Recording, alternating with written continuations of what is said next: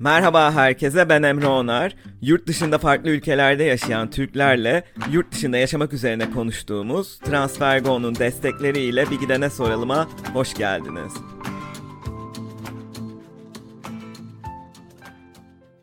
Transfergo uygun kur ve düşük gönderim ücretiyle çok hızlı hatta aynı gün içinde uluslararası para transferi yapabileceğiniz bir mobil uygulama. Üstelik TransferGo'yu kullanmaya başlayan her arkadaşınız için 22 euro ödül kazanabilirsiniz. Bu bölümde liseden çok yakın bir arkadaşım konuğum. 2019'da Amerika'ya taşınan ve bu sürede 3 ayrı eyalette yaşayan ve avukat olarak çalışan Selin Ece Onur. Selin daha önce pandemi ilk başladığı dönem dünyadaki korona önlemlerini konuştuğumuz bölümde Oklahoma'dan bize bağlanıp Amerika'daki gelişmeleri aktarmıştı. Belki oradan ismini hatırlayabilirsiniz. Bu sefer ise uzun uzun onun kendi ilham verici göç hikayesini konuşacağız. Selin Avusturya Lisesi ve Marmara Hukuk mezunu. Bir yandan avukat olarak çalışırken bir yandan Koç Üniversitesi'nde hukuk yüksek lisansını tamamlıyor İstanbul'da. Ve eşiyle Amerika'ya taşımaya karar verdiğinde 7 senelik kariyerinin ardından tekrar öğrencilik dönemi yaşadı. Amerika'da avukat olabilmek için yüksek lisansı Amerika'da yapmak gerektiğinden dolayı Texas'ta Austin Üniversitesi'nde ikinci kez yüksek lisans okudu. Pandemi döneminde bir süre Oklahoma'da, Tulsa'da yaşadıktan sonra çok zorlu bir sınav olan New York Baro sınavını geçerek Amerika'da da avukat olmaya hak kazandı ve şimdi New Jersey'de uluslararası bir ilaç firmasının hukuk departmanında çalışıyor. Yani anlayacağınız gibi konuşacağımız çok fazla şey var. Selin ile Amerika'da avukat olmayı, tüm bu geçtiği aşamaları, New York Baro sınavını ve 3 farklı eyaletteki hayatını konuşacağız. Ee, bu arada bu bölümü Cambly işbirliği ile gerçekleştiriyoruz. Merhaba Selin, hoş geldin. Merhaba Emre, çok teşekkür ederim. Ben girişte elimden geldiğince özetlemeye çalıştım ama senin eklemek istediğin bir şeyler var mıdır acaba? Gerçekten çok güzel özetledin. Yani senin de bahsettiğin gibi liseden bu yana yaklaşık 15 yıldan daha uzun süreyi devirmiş bir arkadaşlığımız, dostluğumuz var. O nedenle hem Amerika'ya yerleşme dönemim hem de öncesine sen de en az benim kadar hakimsin. O yüzden çok güzel özetlemişsin. O zaman direkt iş hayatından konuşmak istiyorum. Türkiye'de avukatlık eğitimi almak ve baroda kayıtlı olmak, Amerika'da avukat olmak için yeterli mi? Ne gibi şartlar gerekiyor? Bize bunları bir açıklayabilir misin? Tabii. Yani Amerika'ya taşınmadan önce, e, bu konuyu daha araştırmadan önce aslında Amerika'da hukuk lisansı okumadan burada avukatlık yapılabileceğine inanmıyordum. 2018 yılının sonuna doğruydu sanırım Amerika'ya taşınmaya karar verdiğimizde. O zaman detaylıca araştırdığım insanlara ulaştım ve Türkiye'de aldığımız lisans diploması ile bazı ek şartları yerine getirerek burada da avukatlık yapabileceğimizi öğrendim. İşte nelerdir bu ek şartlar? İşte bir tanesi American Bar Association'ın listesinde yer alan okullardan birinde yüksek lisans yapmak ve bazı dersleri tamamlamak.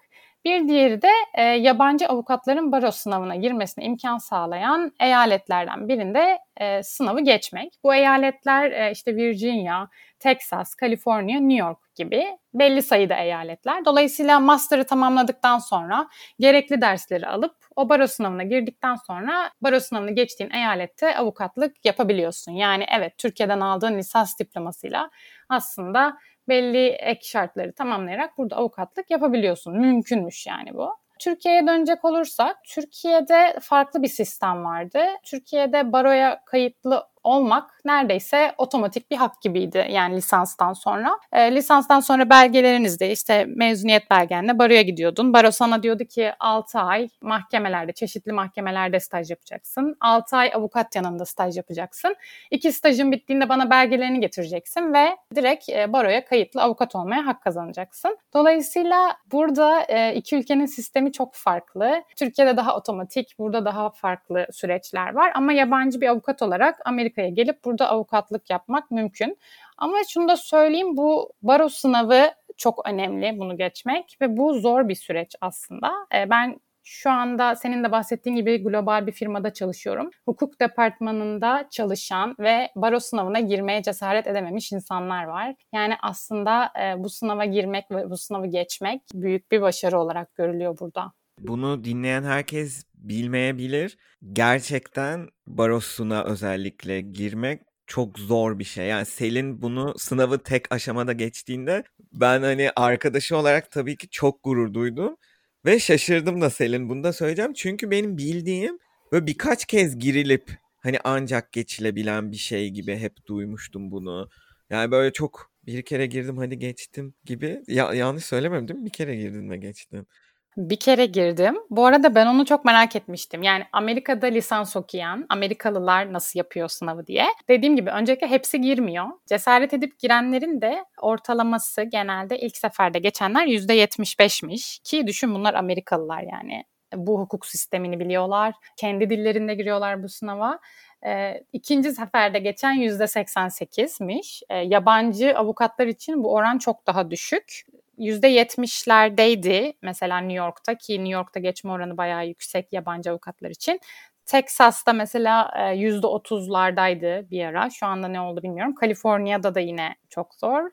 Ben de açıkçası şaşırdım. Ben de ikinci sefer girmeyi göze almıştım ama hazırlanınca yapılıyor. Bence imkansız diye bir şey yok burada. Peki nasıl geçti hazırlık sürecin? Yani nasıl bir sınav New York Baro sınavı? Ee, şöyle aslında hazırlık süreci gerçekten zorlayıcıydı. Yani şöyle oluyor sistem. Amerikalı bir öğrenci burada şu şekilde hazırlanıyor. Mayıs'ta okuldan mezun oluyor. Sınav Temmuz'da oluyor. Yani yılda iki kere var Temmuz, Şubat ama genelde Temmuz'da çoğunluk giriyor. İki ay çalışıp Temmuz'da sınava giriyorlar ve işte dediğim gibi %75'i geçiyor sınavı. Her eyalette değişiyor tabii bu geçme oranları. Yani geçmelerinin sebebi de kolay bir şekilde iki ay hazırlanarak native oldukları için ve üç yıl bu eğitimi aldıkları için o iki ay yeterli oluyor. Ama biz yabancı avukatlar olarak ki e, biz Türkiye'den geliyoruz farklı bir hukuk sistemi var Türkiye'de. Bir de native değiliz bir de hukuk İngilizcesi yani teknik açıdan çok farklı bir İngilizce. E, dolayısıyla bizim için önerilen en az 6 ay gibi bir süre. Ben de açıkçası o önerilen süreyi daha önce bunu yapmış olanlarla görüştüm. 6 ay en az çalışmamı önerdiler. O yüzden ben bir de şahsen çok tekrarla öğrenen bir insanım. Bir de bir sürü hukuki terim olunca ben 6 aydan biraz daha önce bile başlamış olabilirim. Yani okulun ikinci döneminde okul başlar başlamaz ikinci dönem ben e, Ocak Şubat gibi başladım aslında. Çok daha öncesinde bile okumaya başlamıştım. E, bu arada kendi başıma hazırlanmıyorum sınava. Yani burada şöyle, herkes hazırlık için satılan ders programları var. Onlardan alıyor. Ben e, yabancı avukatlar için olanını aldım. O da yine 6 aylık bir program. Eğer Amerikalı bir öğrenci olsaydım 2 aylık programı alırdım. O program zaten sana her gün kaç saat, hangi konuları çalışman gerektiğini söylüyor. Yani disiplinli bir şekilde o programı takip edersen rocket science değil, kesinlikle yapılabilecek bir sınav. Ama dürüst olmak gerekirse gerçekten zordu. En zor sınavlardan biriydi. Kolay diyemem. Çünkü iki gün sabahtan akşama süren bir sınav bu. Ve sınav gerçekten çok zorlayıcı ama bir yandan hem teknik bilgini, hukuki bilgini test ediyor. Hem de zaman e, baskısı altında iş yapabiliyor musun? Ve zaman baskısı altında sana bir dava veriyor. Diyor ki müvekkilin senden geldiği tavsiye istiyor. Nasıl tavsiye verirsin? Yani zaten çok kısa bir süre hem davayı anlayacaksın, delillerle ve hukuki dayanaklarıyla beraber hepsiyle onu güzel bir şekilde açıklaman gerekiyor. Şu mahkeme kararı şöyle vermiş vesaire. Yani zor bir süreç. Ama dediğim gibi yani kesinlikle yapılabiliyor. 6 aylık bir çalışmayla bence yapılabilir. Peki her eyalette bir baro var mı? Nasıl oluyor? O sistem nasıldır? Mesela senin özellikle New York barosunu tercih etmenin bir nedeni var mı? Daha prestijli olduğu için mi? Çünkü dünyada girmesi en zorlu barolardan biri diye biliyorum. Hani onun da getirdiği bir prestij vardır herhalde. Bu nedenle mi tercih etmiştin? Aslında bu çok güzel bir soru ee, ve dinleyen Amerika'da avukatlık düşünen e, avukat arkadaşlarımız olabilir. Onlara da birkaç faydalı bilgi veririm. Çünkü ben de demin bahsettiğim gibi araştırmadan önce hiç bilmiyordum ama aslında Amerika'da avukatlık yapmana, yabancı bir avukat olarak tabii bahsediyorum, e, avukatlık yapmana izin veren işte sayılı eyalet var. E, onun dışında e, bildiğim kadarıyla her eyaletin bir barosu var ama tam emin değilim yanlış bilgi vermeyeyim. Ve her eyaletin barosunu geçtiğin zaman aslında o eyalette avukatlık yapabiliyorsun. Diğer eyaletlerde avukatlık yapmak istediğin zaman genelde ya temelli taşınıyorsan o e, baro kaydını taşıyabiliyorsun eğer e, taşımaya izin veren eyaletler arasındaysa. Biliyorum bunlar biraz karışık ama bu aslında Amerika'nın genel hali. Yani e, bir ülke gibi bir ülke ama içinde 50 tane 55 tane farklı başka ülkeler, ülkecikler varmış gibi. O yüzden hepsinin kuralları, kaideleri farklı. O yüzden bir genel geçer bir kural yok ama genel olarak bir baro sınavını geçtiğin zaman bir eyalette o eyalette avukatlık yapabiliyorsun. Ben de e, sınava girmeden önce ne kadar zor bir sınav bu baro sınavı diye araştırırken bu arada New York barosu özelinde değil ama genel olarak Amerika'daki baro sınavları için dünyadaki en zor sınavlardan biri diye duymuştum. Ve bence kesinlikle doğru. Ama onun yanı sıra benim New York seçmemin en temel sebebi dediğim gibi bir yabancı avukatların sınava girmesine izin vermesiydi. İki, e, New York Barosu sınavına girme hakkı yabancılar için çok uzun süredir tanınmış bir hak. E, diğer eyaletlerde mesela Texas'ta sanırım iki yıl önce falan başladı.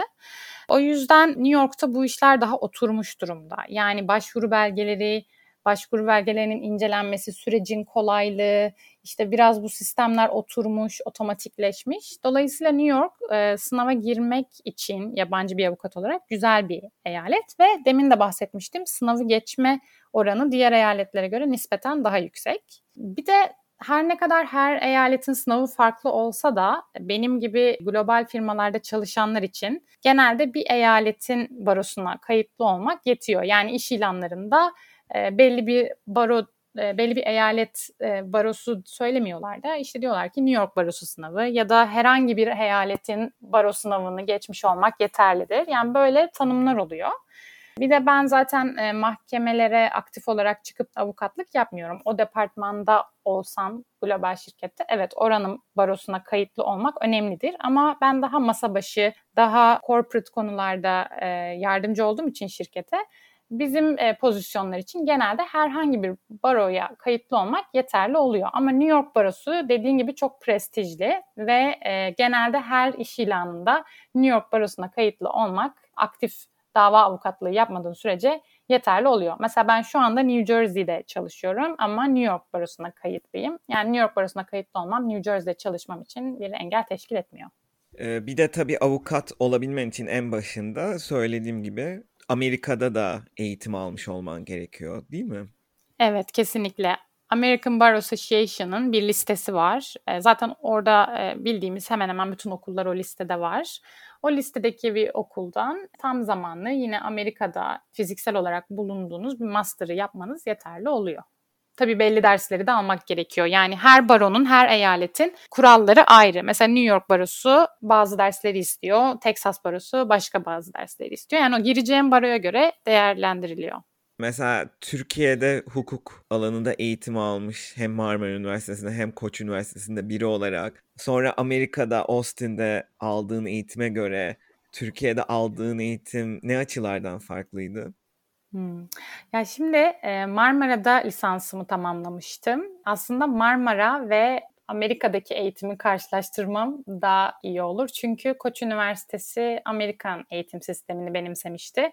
O nedenle burada aldığım burada yaptığım master'la Türkiye'de yaptığım master ve eğitim sistemi birbirine çok benziyordu. O yüzden Marmara'yla University of Texas'ı karşılaştırabilirim. Ama onu da karşılaştırmadan önce biraz Austin'den bahsetmek istiyorum. Çünkü e, okul Austin'deydi ve Austin tam bir kampüs şehirdi. Bu arada buradan eğitime bağlayacağım. E, University of Texas bütün şehre yayılmıştı ve e, benim pek alışık olduğum bir şey değil. Çünkü Türkiye'de büyük kampüslü okullar var. Evet İTÜ var, ODTÜ var, Sabancı, Koç vesaire. Ama ben Marmara Üniversitesi'ne gittiğim için e, Haydarpaşa kampüsündeydim.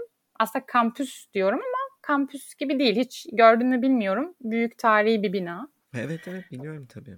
Hı hı. Ama öyle bir kampüs falan yok ortada yani. Zaten aradığım kampüs hayatını bulamayınca da hatta dinleyenlere kötü örnek olmak istemiyorum ama e, sen de çok yakından biliyorsun. E, ben pek gitmedim e, lisans döneminde okula. Zaten devam zorunluluğu yoktu. Ya sınavdan sınava gidiyordum. Buradan aslında işte eğitime bağlayacağım. Çünkü burada eğitim hayatındaki disiplin beni çok etkilemişti. Yani yine sen bilirsin ben işte e, uykuma da çok düşkünüm. Hep buraya geldiğimde şey diyordum. Sabah derslerine gitmem, geç giderim. Bazı günler giderim, bazı günler gitmem. Çünkü Marmara'daki gibi düşünüyordum. Ama e, her şeyin farklı olduğunu da orientation'da anladım aslında. Orada devam konusunda çok sık olduklarını söylediler. İşte bazı hocalar geç gelince ders almıyor, hiç gelmemişsin sayılıyor. Ya da iki kere derse gelmezsen hemen dersten kalıyorsun. O yüzden bizden çok daha disiplinli ve kuralcılar diyebilirim. Zaten iş hayatında da görüyorum bu arada. Hiçbir yere geç kalmıyorlar. Randevuları hep net. E, 7-7.30 gibi bir şey duyamazsın onların ağzından buluşma saati olarak. Mesela bizde o çok vardır. İşte 7-7.30 gibi şurada buluşuruz. e, onlarda yok. Hep böyle 7 çeyrek, 7.20, 7.25. Hep netler, dakikler. Okul disiplininin uzantısı bence bu. E, ikincisi ise e, yine o da çok etkilendiğim şey öğrenci profili oldu sanırım. Biz e, yabancı öğrenciler lisanstaki Amerikalılarla beraber ya da lisans öğrencileriyle beraber ders alıyorduk. Ve e, burada biliyorsundur. Ondan da bahsedeyim biraz. Ee, önce bir undergrad yapılıyor. Bir dört yıl sanırım. Undergrad'da işte temel bilimlere yönelik derslere genelde odaklanmayı seçiyorlar. Ondan sonra birkaç yıl çalışıp ki hukuk fakültesine gelenlerin çoğu önceden bir 6-7 yıl çalışmış oluyorlardı. Biraz böyle neyi istediklerini bilerek, neyi derslerden, hocalardan neyi almak istediklerini bilerek hukuk fakültesine geliyorlar. O yüzden öğrenci profili bayağı yüksekti ve bence e, çok bilinçlilerdi. Bir de tabii şunun da etkisi var.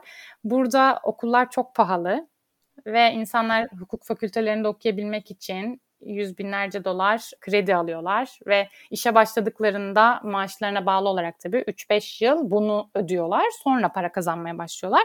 Dolayısıyla verdikleri paranın hakkını da e, en son kuruşuna kadar almak istiyorlar bence. O yüzden derslere girip çıkmak değil de hedef derslerden alabileceğini alıp en çok nasıl faydalanabilirim bunu kavramak. Zaten o yüzden herkes çok aktif katılıyordu. Hocalarla böyle tartışma gibi geçiyordu beyin fırtınası şeklinde. E, o çok hoşuma gitti. Bir de sanırım şeyi çok sevdim ki bizde hiç yok bence o da. Öğrencilerin hocalarını challenge edebilmesini. Yani hocaya direkt şey diyebiliyorlardı yani. Bu bana mantıksız geldi. Sizin anlattığınız şey şu anda benim kafama yatmadı. Beraber tartışıyorlardı ki Türkiye'de sanırım bir hocana bunu söyleyecek olsan çok büyük bir saygısızlık olarak bu anlaşılıyor. Ama burada çok normal bir şey. E, beraber tartışarak doğrusunu ya da doğrusunu değil yani öğrencinin kafasına yatacak şekilde olan bilgiyi bulmaya çalışıyorlardı. Buradaki insanların o sorgulayıcı olması çok hoşuma gidiyor. İnsanlar böylelikle bence daha da yaratıcı oluyorlar. Yani öğrenciler çok dolu burada. Yani çok birikimleri var. Şey olarak bilgi birikimleri var. Farklılıklar bunlar da herhalde. Böylece bu arada tekrardan yüksek lisans yaparak ki Koç Üniversitesi'ndeki eğitimin aslında Amerika'dakine benzer e, demiştin ama sadece Amerika'da tekrar bir eğitim alman gerektiği için yeniden böyle bir e, master yapmış oldun. Sonrasında New York Baro sınavına hazırlandın. Bu sınavı başarıyla geçtin ve bu artık bütün yerine getirmen gereken şeyleri gerçekleştirdikten sonra çalışmaya başladın avukat olarak. Amerika'da iş bulma süreci nasıl oldu? Herhangi bir tavsiyen var mı bu süreçle ilgili? Valla iş bulma sürecim açıkçası çok kolay değildi. O yüzden bu konuya da değinecek olmamız çok iyi. Kolay olmamasının en temel sebebi tabii ki bu arada mesleğimden dolayı. Çünkü avukat olarak Amerika'da tekrar bir ek eğitim almam, sınava girmem gerekiyordu. O yüzden çok kolay değildi. E, doktorlar için de aynı zorluk var bu arada ama mühendisseniz, işte işletme okuduysanız ya da işte otelcilik sektöründeyseniz vesaire hani daha kolay olabilir bu süreç. Ama e, benim e, temel handikapım şuydu. Ben farklı bir hukuk sisteminin eğitimini aldım ve dediğim gibi Türkiye'de avukat olmam eşittir Amerika'da avukat olmam demek değildi. O yüzden bazı ek aşamalardan geçmem gerekti. Ben aslında bu iş arama sürecine çok erken başladım. Yani bana herkes bunun çok zor olduğunu söylüyordu. O yüzden ben master programına başlar başlamaz birazcık okulumu ve okulumun adını da kullanarak başladım her şeye. İşte bazı hocalarıma ulaştım. Hocalarım üzerinden bana referans olmalarını, insanlarla tanıştırmalarını istedim. İşte bütün okulun düzenlediği event, seminer, işte kongre vesaire hepsine gitmeye çalıştım ki daha Covid yoktu başlarda. O yüzden gidebiliyorduk o zaman. E, ve şöyle söyleyebilirim yani günde yaklaşık başlarda 20 sonra 30-40 kişiye mail atmışlığım var. Belki çok daha fazla kişi atmışımdır. E, ve doğrudan yazıp ya ben iş istiyorum şeklinde değil de bu bir uzun bir süreç. Başta yazıp işte bir tanışmak istiyorsun. Bir 5 dakika 10 dakika kahve de buluşmak istiyorsun. E, zaten içlerinden bir kişi dönse kardır. Ama burada motivasyon çok önemli. Bir de moralini e, düşürmemek çok önemli. Çünkü bazı günler hiç kimseden cevap gelmiyordu. Bazen insanlardan direkt e, biz yabancı avukatlarla e, çalışmıyoruz diye e, mailler geliyordu. Tabii çok böyle e, moral bozucu bir şey ama bunu yapmamak lazım. O yüzden dediğim gibi ben en baştan moralimi yüksek tutarak birinci dönemden başladım. Ama sonra ikinci dönemde artık baro sınavına odaklanmam gerekiyordu. Çünkü bu arada iş bulma, e, ya yani bu networking süreci de başlı başına bir mesai gibi yani çok vakit alıyor. E, o yüzden full time mesai gibiydi. O yüzden birazcık o dönem yani ikinci dönem sınava çalışmaya başladığım dönem ona ara verdim.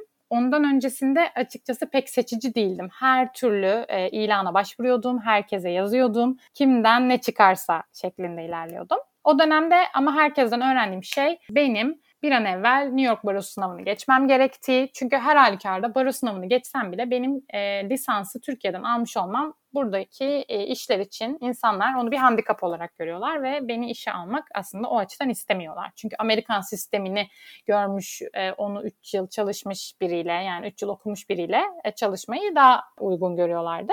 Ben bu arada e, bundan önce de işte Türkiye'de hukuk bürosunda 7 yıl e, uluslararası hukuk alanında çalışan bir büroda çalışmıştım. Sınava girip çıktıktan sonra elim biraz daha kuvvetlendi. Yani baro sınavına sahiptim artık. Biraz daha seçici olabilirim diye düşündüm. O yüzden seçeneklerimden biri hukuk bürosuydu. Ve e, Suits diye bir dizi vardı. Neyse o dizideki şeyler gerçekten gerçekti. Yani ofiste yatıp ofiste kalkılıyor. İşte çok agresif bir iş hayatı var. Hukuk bürolarında burada genelde insanlar burnout oluyorlar. Türkiye'de bile yani biz dönem dönem hukuk bürosunda o şekilde çalışıyorduk. O yüzden e, açıkçası ben artık ne yapmak istiyorumu düşündüm ve global bir şirkette in-house olarak çalışmak istediğime karar verdim. Özellikle Amerika'da işte dediğim gibi her şeyin anahtarı e, birazcık da e, insan tanımak. Yani torpilden bahsetmiyorum bu arada kesinlikle. Networking ve kendini insanlarla yazışıp kendini tanıtman. Ve kendini iyi ifade etmen, iyi tanıtman çok önemli. Yani şu açıdan önemli o kadar Amerikalı avukat var dışarıda. O Amerikalıları niye işe almasınlar da seni alsınlar? Yani birazcık uluslararası background'unun ya da Türkiye'de çalışmış olmanın sana ne kattığını güzel bir şekilde anlatabiliyor olman gerekiyor. E, o açıdan mesela İngilizcem de çok iyi olması lazım. Çünkü ben aslında yabancı bir liseden çıkmıştım ve dediğim gibi uluslararası hukuk yapan bir büroda çalışıyordum. Ama burada yine de ufak da olsa bir dil engeli çıkıyor. Yani ana dilinde ifade ettiğin gibi kendini ifade edemiyorsun. E ben hukuk e, departmanlarına başvuruyorum. Ekstra önemli kendimi anlatmam. O dönem e, bir süre hatta Cambly ile çalışmıştım. Ya zaten o çok insanın özgüvenini getiren bir süreç. Çünkü e, senin seviyene göre, ihtiyaçlarına göre işte eğitmenlerle bir araya gelip ders ortamı gibi değil böyle samimi sohbet ortamı gibi özgüvenini kazanmaya yönelik birkaç ders alıyorsun. Yani çok faydası olmuştu. O yüzden bence İngilizce de kendini iyi ifade edebiliyor olmak e, çok önemli. Ama dediğim gibi bu işin bence anahtarı insanlara bıkmadan, usanmadan yazmak ve onlara kendini anlatmak. Kendinizi iyi bir şekilde insanlara tanıtırsanız bir şekilde bence e, doğru işi bulabiliyorsunuz.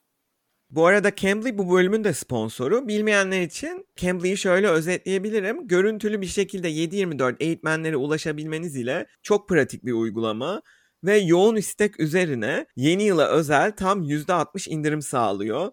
Bir gidene kodunu kullanarak Cambly ile kendinize yatırım yaparak yeni yıla harika bir başlangıç yapın. Kendi ihtiyacınıza, programınıza en uygun paketi seçebilirsiniz ve tek bir paketle çok yönlü kullanabilirsiniz. İster seviyenize özel oluşturulmuş iş İngilizcesinden, hobilerinize göre onlarca ders programlarından birini takip edin İsterseniz sadece sohbet ederek İngilizcenizi geliştirin Selin'in de yaptığı gibi. Hepsini tek bir paketle yapabiliyorsunuz. 2021 bitmeden bir gidene kodu ile %60 indirimden yararlanın derim. Bu kadar cömert bir indirim oranı gerçekten bir daha denk gelmez bence ve tekrardan da dediğimiz gibi yurt dışında işe girerken bence en önemli konulardan biri mülakat aşamalarına geldiğinizde kendinizi net bir şekilde ifade edebilmeniz. Tabii ki ön hazırlık da gerekiyor. İşe alımcıların sorabileceği soruları önden tartmak gerekiyor. Mesela alanınız hangisiyse avukatlar için ayrı tabii pazarlamacılar için ayrı. Ama hazırlığın ötesinde o an böyle gelebilecek spontane beklemediğiniz soruları da güzelce üstesinden gelip net bir şekilde farkınızı ortaya koymanız gerekiyor. Selin o konuda güzel bir noktaya değindi.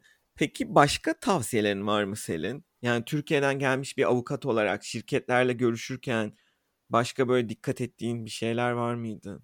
Ee, dediğim gibi yani kendini Amerikalı adaylardan sıyıracak şeyleri ön planda tutmaya çalışıyorsun. Bir de bu arada ben e, şundan da bahsedeyim. Benim hiç sektör bilgim yoktu. Yani ben ilaç firmasında çalışıyorum şu an global bir ilaç firmasında. E, ben daha öncesinde enerji inşaat yapıyordum. E, şunu e, belki söyleyebilirim. Birçok işe başvurdum dediğim gibi. İlaç düşündüğüm alanlardan biriydi. Her alana yönelik ayrı CV oluşturdum.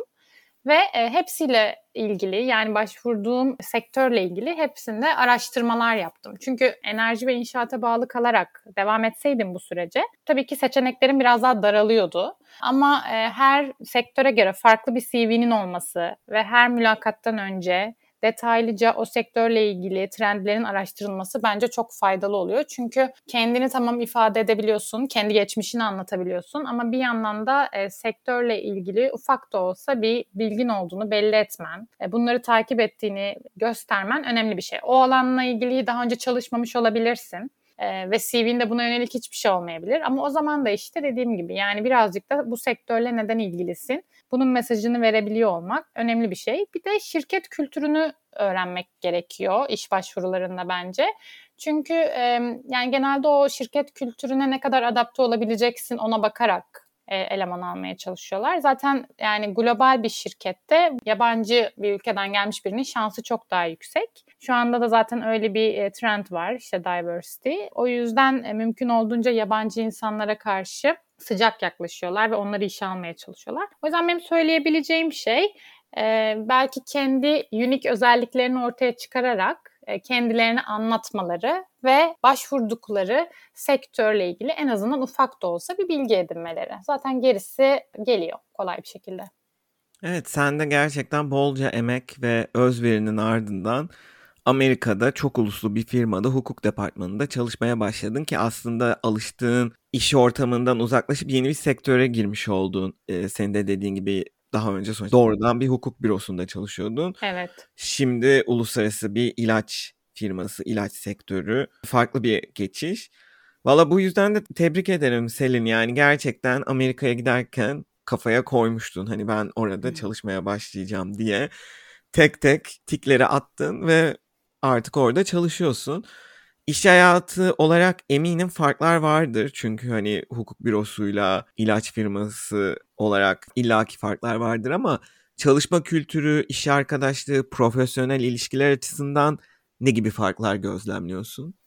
Evet ya bu da çok güzel bir soru. E, çünkü global bir firmada çalışıyorsun ya da işte çalıştığın firmanın, e, şirketin e, headquarter'ının ya da şirket kültürünün çok farklı olduğunu görüyorsun.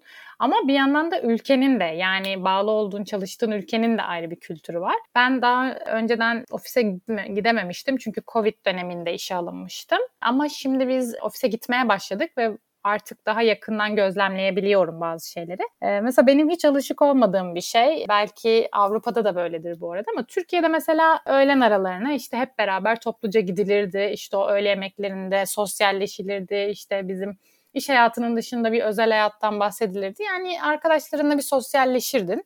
Burada mesela şimdi her gün gidiyorum ofise ama e, herkes öğle yemeğine 15 dakika falan çıkıyor ve işte çok kısa hemen yiyip geliyorlar ya da atıyorum öğlen yemeğini de bazen bir networking aktivitesi olarak görüyorlar ve birbirleriyle randevulaşarak çıkıyorlar. Yani öyle bir ya diyorum öğle yemeğine çıkıyorum sen de gelir misin gibi bir şey yok. Bir kere bana bu çok anormal gelmişti.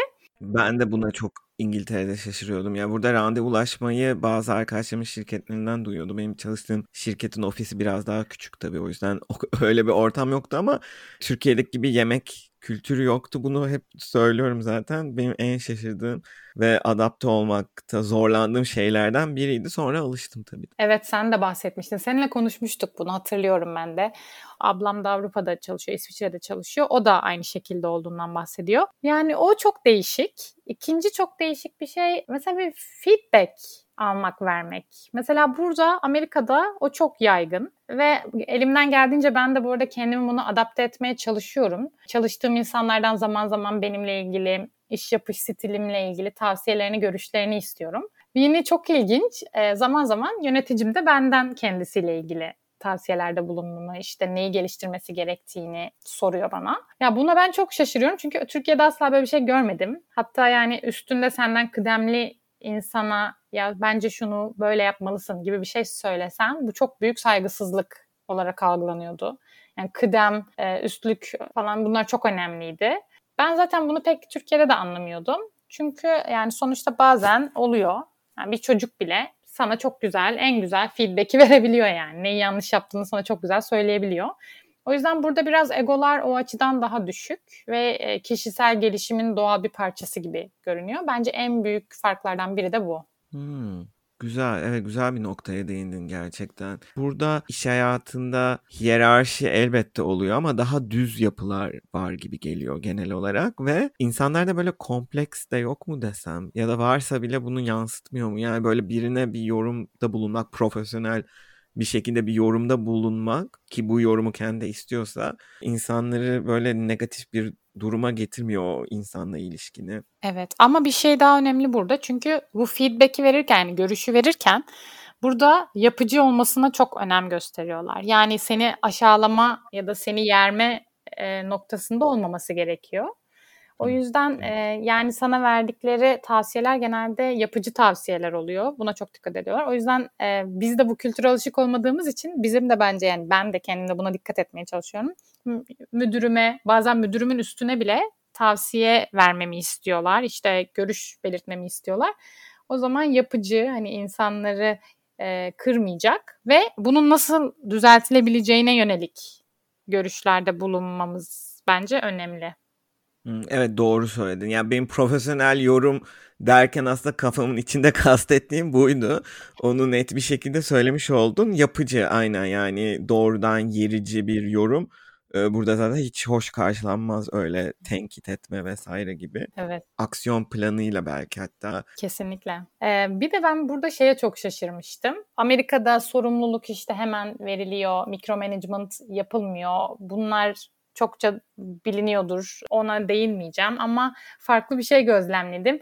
E, mesela biz de ofisi açma kararı verdiklerinde Covid döneminde işte aşıyı zorunlu tuttular ofise geri dönmek için. Dediler ki ofisi açacağız. Herkes aşısını olacak. Bu zorunlu bir şey. Herkes de en az 3 gün ofise gelecek. Ve e, birçok insan burada Covid'den dolayı çok tedirgindi ve başlamak istemiyorlardı. Yani normalde belki Türkiye'de olsa biz o üstümüzün verdiği kararları çok sorgulayamazdık. Burada işte herkese alanı açtılar ve dediler ki herkes görüşlerini söylesin. Ve aslında bu alanı kapattıklarında bile birçok kişi protesto etti bunu. Yani dediler ki biz aşı olmak istemiyoruz, siz bizi aşı olmaya zorlayamazsınız, biz ofise de gelmek istemiyoruz. Biz ne zaman rahat hissedersek o zaman ofise gelmek istiyoruz dediler. Burada böyle e, bu temel haklarına yönelik şeylerde müdahale ettirmemeleri çok hoşuma gitti. Yani belki biz biraz hukukçu ağırlıklı bir ekibiz. Öyle bir ekip olduğumuz için olabilir ama insanların burada haklarının peşinde koştuklarını çok gözlemledim. Çok mücadele ediyorlar. Olmadığı noktada da toplu bir şekilde istifalar oldu ofiste. Yani Aa. hak Evet, hakları, özgürlükleriyle ilgili konularda çok prensipliler. Yani o noktada vay be demiştim. Çok fazla istifa oldu son dönemde sırf ofis açıldı diye. İşte bu çok enteresan. Bir Türkiye'de olsa hani burada göçmen olarak bulunmayı geçtim. Türkiye'de olsa ya belki mızıldanır insanlar kendi aralarında mır mır konuşur. Bir, belki birkaç kişi yöneticilerine söyler ama hani böyle işten o zaman istifa ediyorum, ayrılıyorum diye kimsenin bir şey söyleyebileceğini zannetmiyorum ki aşılar daha çıkmamıştı. Pandeminin zirvesinde ofise giden bir sürü arkadaşım vardı İstanbul'da yani. Evet. evet. Yani Türkiye'de bence de e, bunu çok sorgulayamazsın. Ya burada tabii hak arama, işte özgürlüklerin vesaire çok korunan şeyler. O yüzden belki onun etkisi, onun kültüre bir yansıması. Öyle bir bakış açıları var. Yani haklarına müdahale edildiği noktada prensipli bir şekilde hayır bu benim temel hakkım gelmek istemiyorum, aşı yaptırmak istemiyorum deyip e, istifa eden çok kişi oldu. He, enteresan. Senin hay- oradaki hayatla ilgili de yorumlarını merak ediyorum. Aslında baban Amerika'da bir üniversitede profesör olduğu için tabii Amerika senin de oldukça aşina olduğun bir ülkeydi. Zaman zaman gidiyordun. Hatta bir dönem işte Oklahoma'da yaşamanın nedeni de bununla alakalıydı. Bu nedenle çok büyük bir kültür şoku yaşadığını düşünmüyorum taşındığında ama tabii yine de temelli yaşamak apayrı bir deneyim. Ee, zorlandığın veya şaşırdığın şeyler oldu mu ilk etapta ya da hala oluyor mu? Evet yani dediğin gibi zaten Amerika'ya sık sık gidip geliyordum babamın işinden dolayı ama turist olarak gelmekle yaşamaya gelmek çok farklımış diyeyim. Ee, bunu yeni yeni anlıyorum. Yani kültür farklı, yaşam farklı, insanlar farklı, yemekleri farklı, arkadaşların yok, yeni yeni insanlarla tanışıyorsun. Yani genel olarak ben mesela bu soruyu Amerika'ya işte uzun yıllardır gelmiş, taşımış insanlara soruyorum. İşte diyorum ki zor muydu, nasıl geçti, ne dersiniz diyorum. Genelde çoğundan şey alıyorum. Yani işte e, dışlanmış hissettiğimiz zamanlar çok oluyor. Burada yabancıyız. Yani genel olarak söylenen şey işte burada yabancı hissetmek. Irkçılık diyeyim, ayrıştırmak diyeyim. E, o tarz e, endişeleri ve hissettiği rahatsızlıklar vardı insanların. Açıkçası ben öyle bir şey hissetmedim. Yani Texas'ta yaşadım dediğim gibi Oklahoma'da yaşadım e, ve Texas ve Oklahoma şu anda yaşadığım işte Pennsylvania, New Jersey, New York gibi işte böyle yabancılara çok alışık olan bir bölge değil. Oralar daha kapalı yerler. Hepsine gittim gördüm ama hiçbirinde öyle bir şey hissetmedim. Yani zaten burada her milletten insan var. Yani göçmenler ülkesi yani Nation of Immigrants yazıyordu anayasa kitabında. O zaman ilk geldiğimde onu okumuştum. Çok etkilenmiştim. Gerçekten çok doğru. Yani bir negotiation dersi olmuştu. Hoca herkese neredensiniz? Aslında orijininiz neresi diye bir soru sormuştu ve bir kişi bile hem anne hem babadan Amerika Amerika dememişti. Yani ona çok şaşırmıştım. O yüzden genellemekte zorlanıyorum. Kimisi çok cana yakındı insanların. Kimisi yine ırkçı demeyeceğim ama çok belki ön yargılı yabancılara karşı. Ya bir de ben bu tarz şeylere aşırı takılmamayı sanırım seçiyorum. Yani öyle bir insanla karşılaşırsam e, hissedersem o insanla görüşmemeyi tercih ediyorum ve kaldığım yerden devam ediyorum. Çünkü çok fazla da şu anda artık Amerikalı arkadaşlarım oldu çok sevdiğim. O yüzden genellemek istemiyorum. Ama tabii başka başka pek çok zorluk vardı. Yani çok büyük korkularla gelmiştik. İşte dediğim gibi e, ben avukatım, eşim doktor, ikimizin mesleği için de burada ekstra bazı şartları sağlamamız, sınavlara girmemiz gerekiyor. İstanbul'da belli bir konforumuz var. Onu sağlamak istiyoruz. Sağlayabilecek miyiz? Dünyanın bir ucundan geldik, bir kariyeri geride bıraktık falan. E, böyle endişelerim vardı. O noktalarda aslında bir planın olursa her türlü şeyi başarabileceğin sistemler var ve o sistemler Amerika'da bence çok güzel işliyor. O yüzden e, çok bir e, zorluk e, çekmedim ama iki yıl sürdü yani buraya adapte olma süreci. Tabii şöyle bir zorluğu var. Bu arada onu da gelmeden önce babam burada yaşamasına rağmen bilmiyordum. Kredi geçmişi diye bir şey var burada. Yani kredi geçmişi aslında her şey. Sen işte kiranı, kredi kartı borcunu zamanında ödedin mi, ödemedin mi e, burada takip ediliyor. Ve ona göre işte gelirinden çok borca girdin mi hepsine bakılıyor. Ve seni, sana bir kredi geçmişi puanı veriliyor. Bu puana göre aslında sen bu ülkede atıyorum ev alacaksın. Kredi puanın düşükse sana ev satmıyorlar. Ev kiralayacaksın kiralamıyorlar. Araba alacaksın, kredi ihtiyacın var, vermiyorlar. Yani her şeyi nakit halletmek zorunda kalıyorsun. Biz ona çok şaşırmıştık. Ee, geldiğimizde gittik bankaya. Ya dedik ki bizim bir birikimimiz var. Biz kredi kartı istiyoruz. Dedi ki ben size kredi kartı veremem. Kredi kartı geçmişiniz yok. Puanınız yok. E dedik biz ne yapacağız? E dedi her şeyi cash alacaksınız. E bu tabii nakit akışı açısından çok büyük bir sıkıntı ve ben birçok arkadaşımla sonradan konuştum iki yıl kredi kartı verilmeyen arkadaşlarım olmuş ve iki yıl nakit harcamak e, ve Amerika bence pahalı bir yer. O yüzden çok zor. Böyle bir zorluk oldu. En çok zorlandığımız süreç sanırım oydu. Başka şaşırdığım şeyler açısındansa burada şeye çok şaşırdım. Türkiye'de de gerçi bu konu çok güncel aslında. İşte araba. İşte burada insanlar 3 yılda bir araba değiştiriyorlar. Yani hmm. garanti süresi dolmadan arabalarını satıyorlar. Yani arabayı bizde hani Türkiye'de ömürlük alırsın. Burada öyle bir bakış açısı kesinlikle yok. Çünkü araba burada ucuz bir şey, pahalı bir şey değil. Bir temel ihtiyaç, bir statü göstergesi değil. Yani bin dolara çok güzel bir Avrupa arabası alabiliyorsun ikinci el. Yani gerçi şimdi doların 3 lira olduğu zamanlarda hani inanılmaz rakamlardı. Şu an yine büyük bir rakam gibi görünüyor ama yine de Türkiye'de öyle bir rakama o arabayı alamazsın. Yani araba konusunda çok avantajlı bir yer. Yine başka şaşırdığım ne var böyle düşünüyorum. Ee, ha marketlerde mesela mağazalarda falan 90 yaşında insanların çalıştığını görüyorsun. E, Türkiye'de genelde şey vardır yani 55-60 sonrası herkes işte emekli olur. İşte çalışırken herkes emeklilik hayali kurar. Yani burada öyle bir şey yok. Burada kapitalizm gerçekten çok acımasız. Evet. Amerikalıların en büyük kaygısı ileriki yaşlarda işte nasıl yaşayacakları. O nedenle de çok aşırı çalışıyorlar. Sağlık sistemi çok pahalı yeterli birikimleri yoksa emekli maaşıyla geçinemiyorlar ve ufacık bir şeyden dolayı hastaneye gittiklerinde bütün birikimlerini harcayabiliyorlar. O yüzden hayat burada biraz acımasız ve insanlar sürekli durmadan çalışıyorlar. Evet bunu Amerika'dan aldığım konuklar konulara hep değiniyor aslında ya özellikle sağlık sigortası konusu, sağlık harcamaları konusu çok şaşırtıcı. Hani Avrupa'ya göre ve bizim Türkiye'de alıştığımıza göre çok farklı.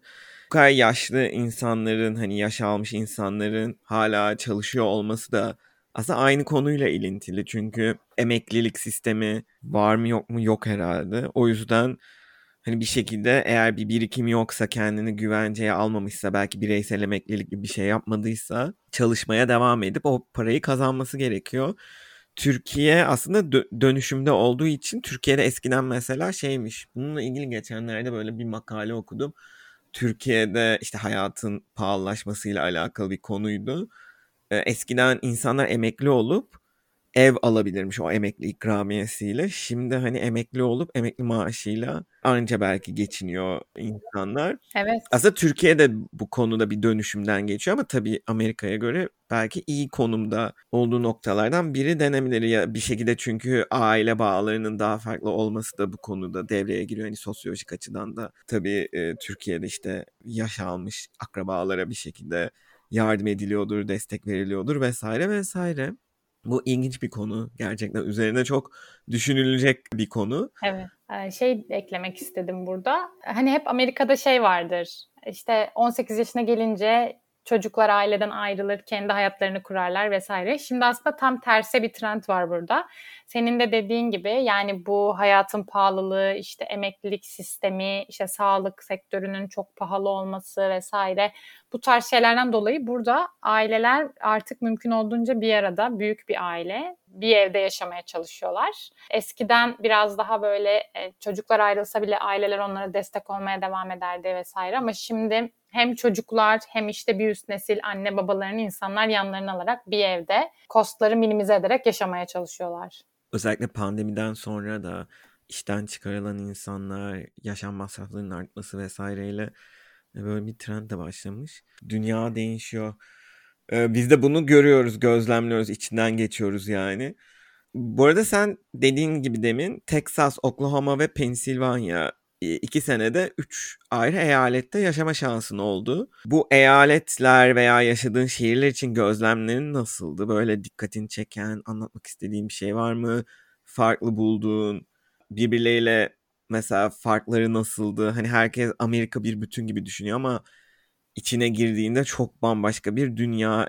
Her eyaletin kendi yasaları var, kendi kuralları var, kendi has bir bilmiyorum kültür ya da tarzı da var denir mi? Bilmiyorum senin bu evet. eyaletler ve yaşadığın şehirler için gözlemlerin nasıldı? Gözlemlediğim kadarıyla bu arada her bir eyalet ayrı bir ülke gibi ve ayrı kültürleri var. Yani insanları da bence birbirlerinden çok farklı. Gerçekten işte Amerika bu açıdan bana çok cazip geliyor. Çünkü keşfedilecek, görülecek çok fazla yer, çok fazla şey, çok fazla kültür var. Biraz Texas'la başlayabilirim. Ee, Texas işte e, diğerlerinden farklı olarak iklimi çok ılımandı. İşte kışın bile yazı yaşıyorsun. Bu iklime niye değiniyorum? Çünkü buradan evsiz insanlara değineceğim. Burada bence Amerika'nın en büyük sorunlarından biri homeless popülasyonu. Gittikçe de artıyor. Yani ben Texas'ı çok sevmiştim. Evet kampüs şehirdi, öğrenciler için harikaydı vesaire. Ama bir yandan da Texas en ucuz yerlerden biri.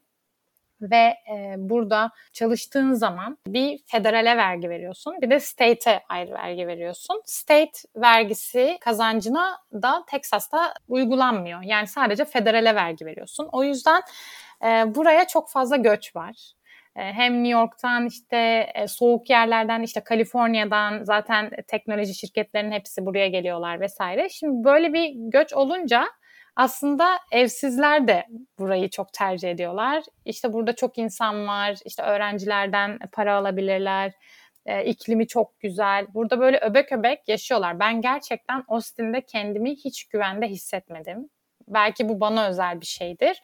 Ama hem e, Austin'de hem Houston'da yani Texas'ın iki tane bence en uluslararası insanların gittiği ve merkezi yeri diyebilirim. O iki şehirde de ben kendimi hiç güvende hissetmedim. Ama oradaki Amerikalılar bana böyle son derece e, yardımsever, hoşgörülü, yabancılara karşı ılımlı geldi. Çünkü çok fazla Hispanik nüfus vardı. Dolayısıyla yabancılara alışıklar. E, zaten İngilizce ve İspanyolca ikisi beraber kullanılıyordu.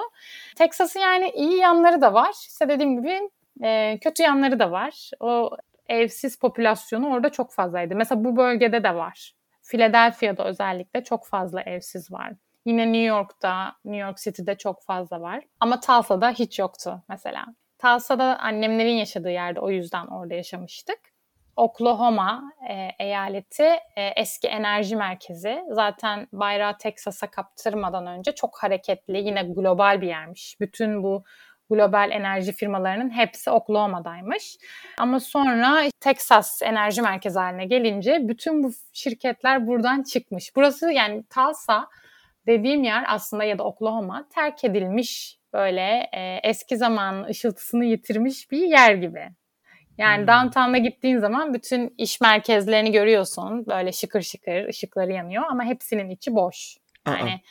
Evet, e, Tals, özellikle Talsa'nın öyle bir yapısı var. Yani şu anda ne yazık ki genç nesil orayı terk etti. Hep böyle emekliler var. Zaten hayat orada çok kolay, çok ucuz, çok temiz. E, zaten Amerika'nın en yaşanılabilir yerleri arasında seçilmiş ve evle iş arası yolculuk süresinin en kısa olduğu ikinci yer seçilmiş falan.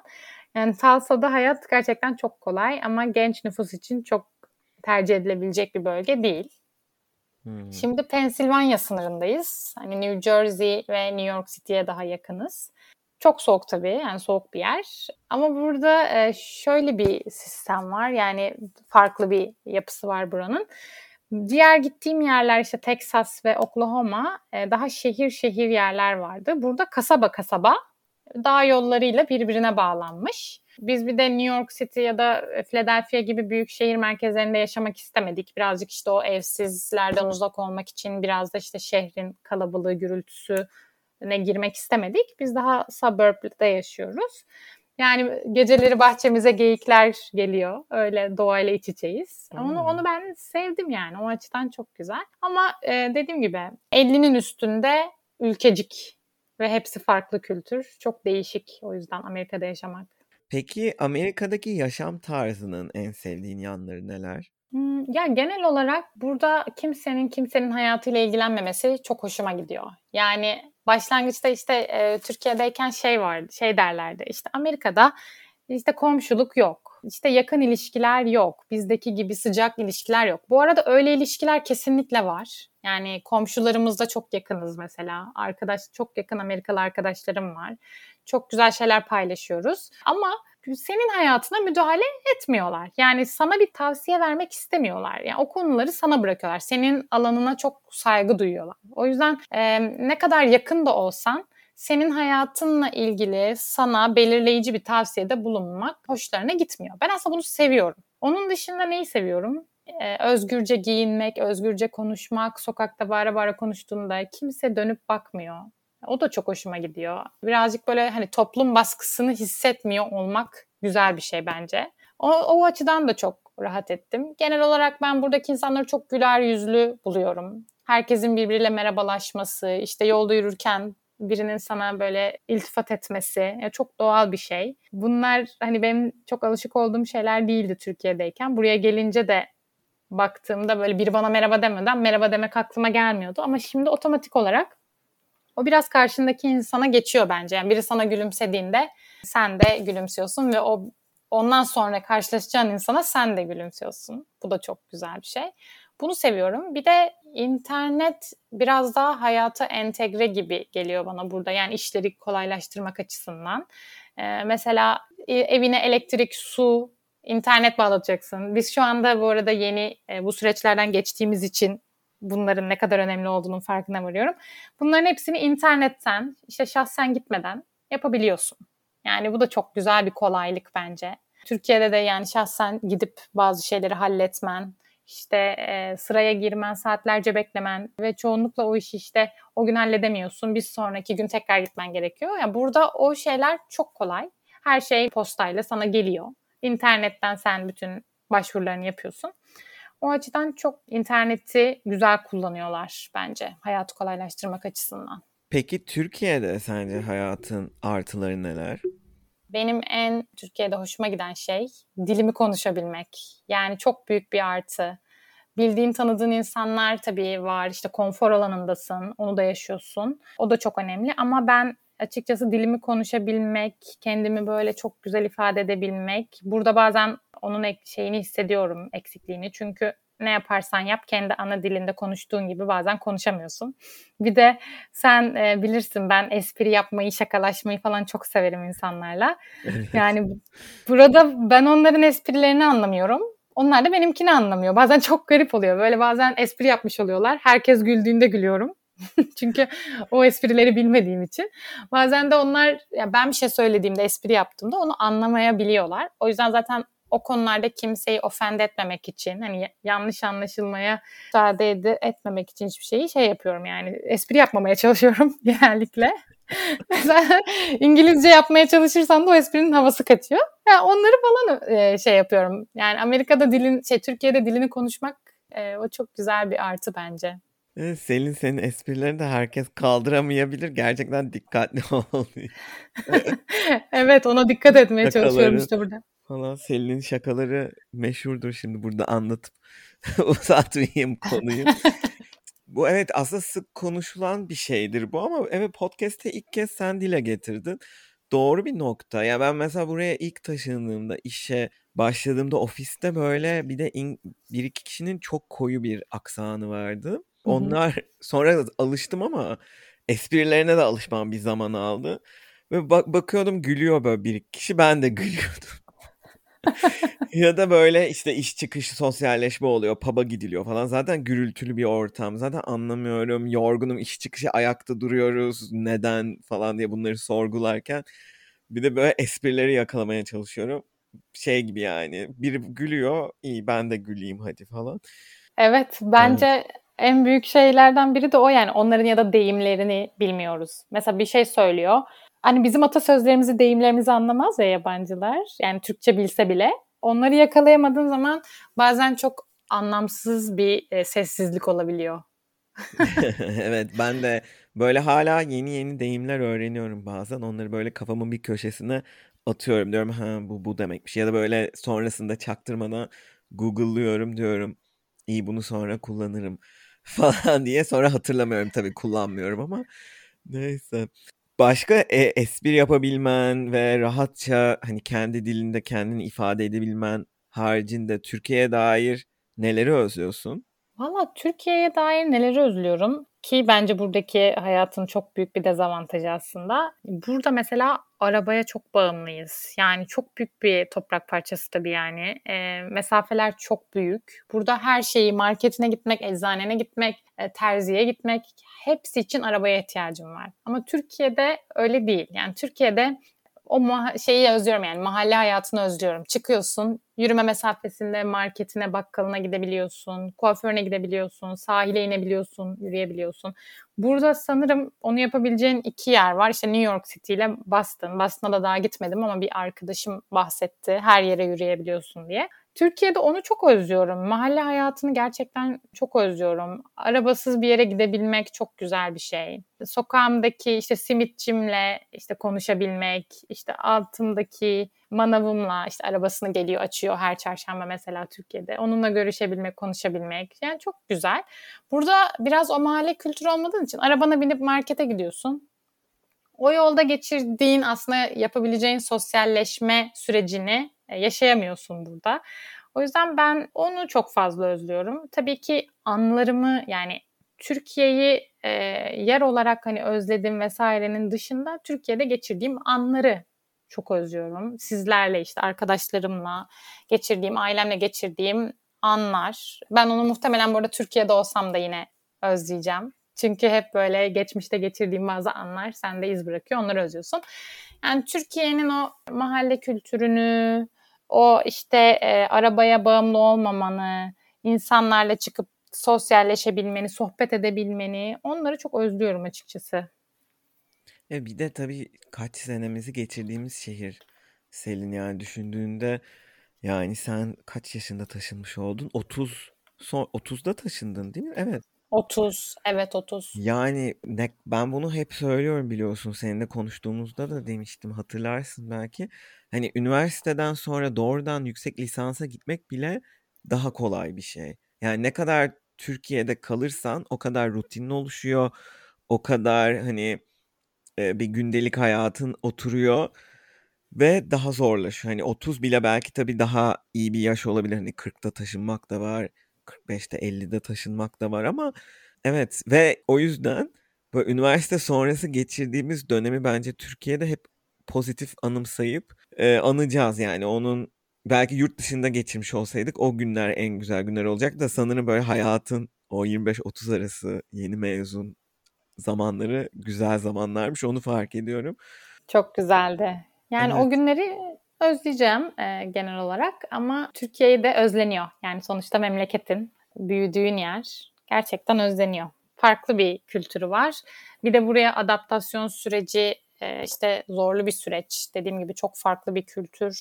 İnsanlar çok farklı, her şey farklı. Ama Allah'tan eskisi gibi değil artık. Yani çok rahat istediğimiz, özlediğimiz zaman ulaşabiliyoruz. O açıdan e, öyle bir avantajımız var en azından. Ya öyle evet kesinlikle şey sonuçta teknoloji geliştiği için bir şekilde beraber görüntülü konuşma olsun vesaire olsun özlediğinde Türkiye'ye gidebilme olsun. Evet ama e, e, haklısın yani oturmuş o düzenini insan arıyor, rutinini arıyor. Bu en basit atıyorum sokaktaki simitçiyle belki yaptığın ufak muhabbet olsun ya da de terzi en iyi nerededir işte alıştığın terziyi bilmen olsun ya da işte bir şey yaptırmak istediğinde kimden, nereden, nasıl ulaşırım tık tık hemen onları çözebilecek bilgi ağının oturmuş olması olsun. Bu tür şeyler özleniyor. Peki Türkiye'ye dönmeyi hiç düşünüyor musunuz? Yani açıkçası yakın gelecek için öyle bir planımız yok. Çünkü zaten son iki yıldır işte taşınmadır, Amerika'da işte düzeni oturtmadır derken şimdi yeni yeni yani aslında buradaki hayatı tadını çıkarmaya başlayacağız bence. Başlangıçta işte bir hayatımızı kurma, oturtma. Şimdi yavaş yavaş işte özgürlükler ülkesi. Bakalım nasılmış. Önce buraları bir keşfetmek istiyorum. Daha keşfedilecek çok şey var. O yüzden şimdilik düşünmüyorum diyebilirim. Amerika'ya taşımak isteyenler için tavsiyelerin var mı? Ee, var aslında. Şöyle adaptasyon süreci biraz zorlayıcı olabiliyor. O nedenle gerçekten bence çok emin bir şekilde karar vermek gerekiyor. Yani gerçekten Amerika'ya gitmek istiyorum diyor olmak gerekiyor ve hazırlıklı gelmeleri lazım. Bahsettiğim gibi işte bu kredi geçmişi gibi bilinmeyen aslında göz ardı ettiğimiz detaylar var. O yüzden bu yollardan geçmiş insanlarla görüşmelerini tavsiye ederim. Bana ulaşabilirler. Ben bilgi seve seve veririm, paylaşırım. Ee, yani şans hazırlıklı kafadan yanadır. Kesinlikle hazırlanıp gelmeleri gerekiyor. Bir de e, adaptasyon süreci demişken yani bakış açılarını tamamen değiştirmeleri, yeni bir kültüre hazır olmaları gerekiyor. Türkiye'dekinden çok farklı, belki başlarda çok zor bir hayat var. Sıfırdan başlayabilirler, sıfırdan olmasa bile bir adım geriden başlayabilirler. Bunu kabul edip e, başlamak gerekiyor. Zamanla zaten hak ettiğin yere kesinlikle Amerika'da bence geliyorsun. Çok fazla fırsat var Amerika'da. Evet, e, güzel bir şekilde bağlamış oldun. Ve dediğin gibi hani önden neyin beklediğini iyice araştırıp işte mesela senin durumunda bu avukat olarak Amerika'da çalışabilmek için neler gerekiyor bunları tek tek araştırmıştın ona göre bir plan oluşturmuştun kendine ve iki yıl boyunca eşin de doktor bu arada onu da belki belirtmek lazım. Aynı şekilde eşin de hani bunları bu süreci göz önünde bulundurup hani iki yıl gibi bir süreyi buna ayırıp e, yavaş yavaş o noktaya geliyorsunuz. Bazı şeyler bugünden yarına olmuyor. Özellikle bu yurt dışında yaşama konusunda gerçekten özveri gerekiyor. Çok fazla hazırlık gerekiyor, çalışma gerekiyor.